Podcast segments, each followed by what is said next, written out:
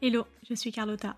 Bienvenue dans Product Marketing Stories, le podcast qui décrypte les méthodologies, partage des conseils et apprentissages concrets pour rendre compréhensible et accessible le product marketing.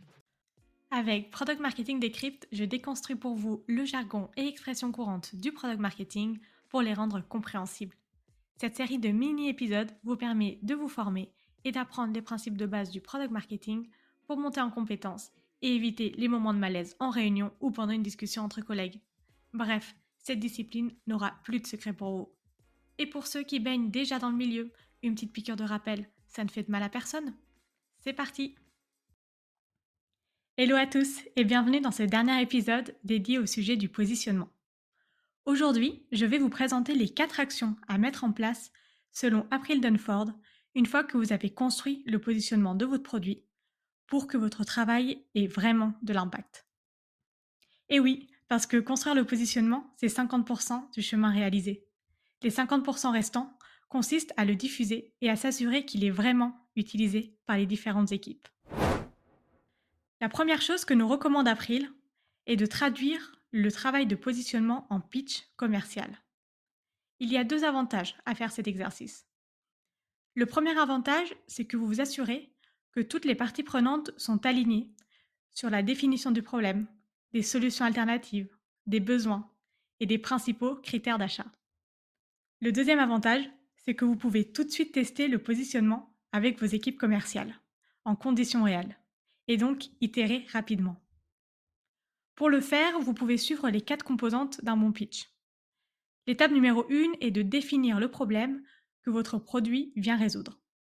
La deuxième étape est d'expliquer comment votre persona essaie aujourd'hui de résoudre le problème et en quoi ça ne fonctionne pas, ou qu'est-ce qu'ils font pour répondre à leurs problématiques.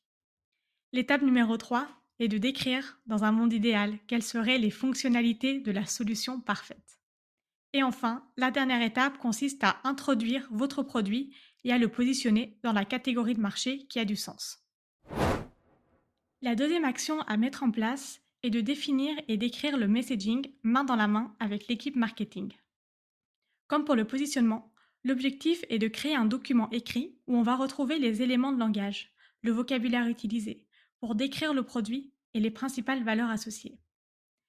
En fait, ça permet de créer un système dans lequel les équipes marketing sont autonomes, afin que pour chaque campagne ou pour chaque contenu créé, tout le monde parte de la même base. On assure un point de repère pour ne pas réinventer la roue dès qu'il faut décrire le produit, et ne pas se retrouver deux mois après avec des messages ou des descriptions qui n'ont rien à voir avec le positionnement défini.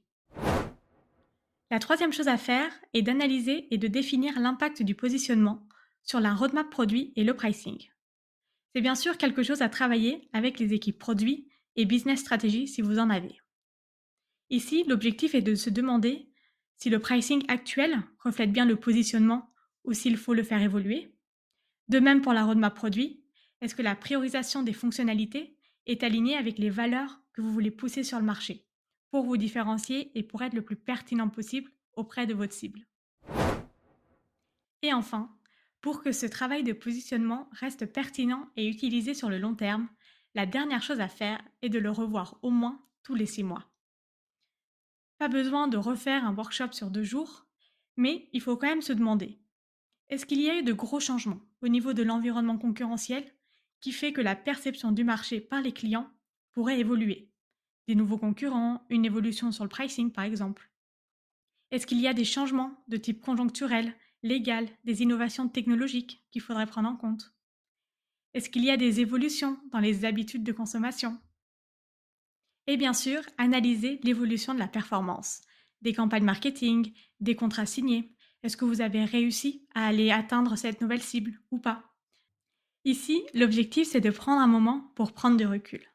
Parce que le positionnement, comme je disais dans les épisodes précédents, c'est quelque chose qui évolue dans le temps. Il y a toujours des interdépendances avec l'environnement extérieur qu'on ne contrôle pas. Et donc c'est ça qu'il faut toujours aller vérifier et analyser. Donc si je récapitule, une fois que le positionnement est fait et validé, il y a quatre choses principales à faire. La première, c'est de le traduire en pitch commercial. La deuxième chose à faire, c'est de le décliner en messaging, pour les équipes marketing notamment. La troisième chose, c'est d'analyser et de définir son impact sur la roadmap produit et le pricing. Et enfin, la dernière chose à faire, c'est de se programmer un petit rappel, à minima tous les six mois, pour s'assurer que toutes les informations qui sont présentes dans le document de positionnement sont à jour, et sinon, le retravailler et le mettre à jour et le rediffuser à l'ensemble des équipes. Voilà, j'espère que ces épisodes pourront vous aider dans votre quotidien autant qu'ils m'ont aidé. En tout cas, moi j'ai adoré préparer cette série de mini-épisodes. Vous retrouverez le template du positionnement en description de l'épisode avec bien sûr toutes les autres ressources. Et moi je vous dis à bientôt Merci d'avoir écouté cet épisode jusqu'au bout. Si l'épisode t'a plu, n'hésite pas à le partager sur LinkedIn en me taguant. Tu peux aussi me soutenir en laissant un avis 5 étoiles sur Apple Podcast et me laisser un commentaire. Ton aide est précieuse pour m'aider à faire connaître Product Marketing Stories et aussi m'encourager à créer davantage de contenu. Alors merci